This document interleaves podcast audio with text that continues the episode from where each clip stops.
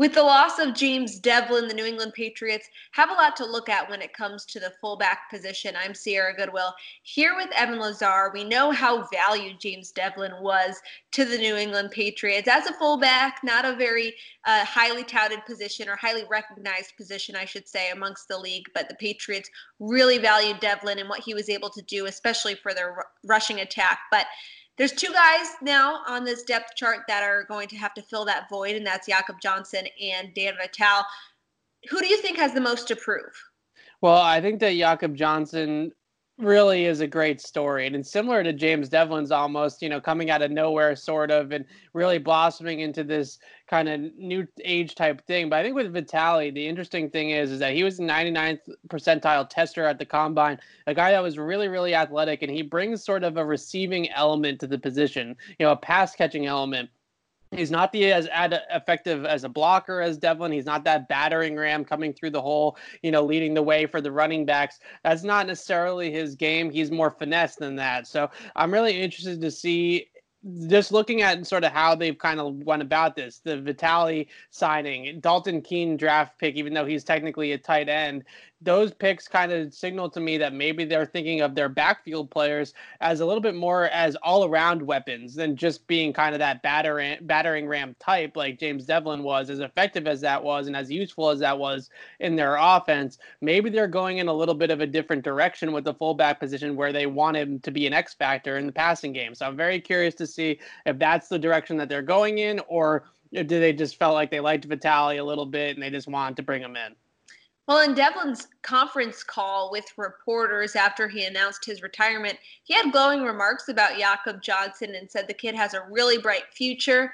Do you think that he's going to be taking the majority of the snaps at that position this season?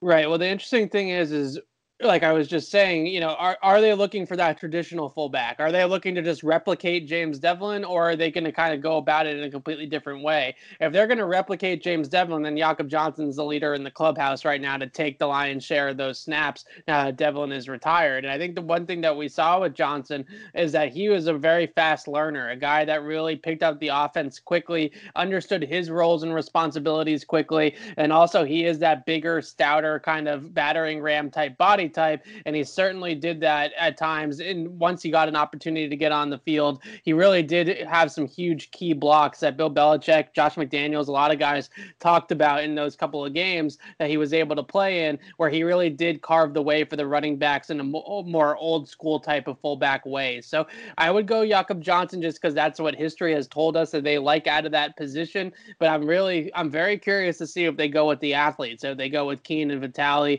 and just try to air it out a little bit more with the fullback and use him as sort of a decoy or as a weapon in the passing game.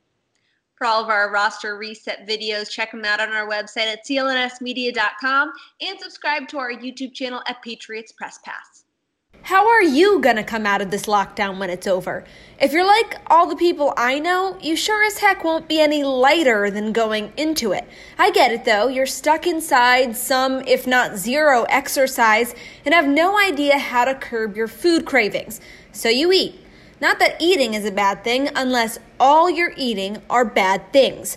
Instead of packing on the pounds while social distancing, lose weight with Awaken 180 weight loss. Receive the same great coaching but virtually. A body composition analysis scale, access to over 1,000 recipes, and the tools to both curb cravings and feel fulfilled. Join Kendrick Perkins, Cedric Maxwell, Scott Zolak, Kyle Draper, and the thousands of others who made a 180 with their health by finding the solution for weight loss, Awaken 180 Weight Loss.